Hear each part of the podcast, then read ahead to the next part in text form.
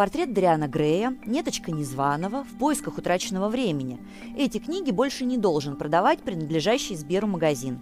Список из 250 книг, опубликованный журналистом Александром Плющевым, называется «Реестр товаров с запрещенной информацией» с пометкой «ЛГБТ». Пресс-служба маркетплейса подлинность списка подтвердила, уточнив, что это не новость. Реестр был создан еще в декабре 22-го, сразу после вступления в силу закона о пропаганде ЛГБТ. Список подготовили участники книжного рынка и приняли решение скрыть товары в своих магазинах. Впрочем, некоторые запрещенные книги все равно есть в наличии на сайте.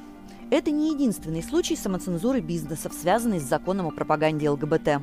Онлайн-кинотеатры вырезают из фильмов сцены секса, да и любых проявлений романтических чувств между людьми одного гендера.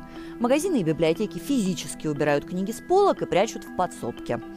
В декабре 2023-го Верховный суд пошел дальше и признал мифическое международное движение ЛГБТ экстремистским и запретил его деятельность в России.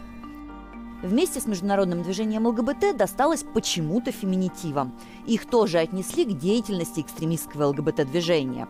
В результате филологу Светлане Гурьяновой запретили их использовать на презентации книги, не имеющей отношения к ЛГБТ-людям. По словам Гурьяновой, организаторы сослались на последние события и возможные неприятные последствия. Но, как выяснилось, феминитивы все же обсуждались, невзирая на предполагаемые последствия. В начале февраля в телеграм-каналах начали писать, что сеть магазинов косметики «Летуаль» поручила сотрудникам закрашивать радужные гривы единорогов на упаковках.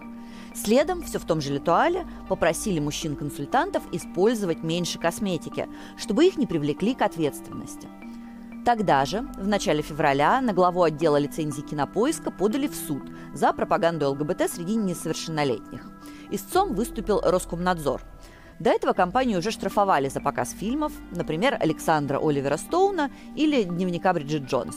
Ну и напоследок, жительницу Нижнего Новгорода в конце января арестовали на 5 суток за сережки. Вот такие, в виде радужных лягушек в шляпе. Здесь стоит отметить, что в радужном ЛГБТ-флаге 6 цветов, а на сережках традиционные 7. Но судья сослался именно на постановление Верховного суда о признании экстремистским международного движения ЛГБТ. Обжаловать это решение не удалось, несмотря на абсурдность ситуации.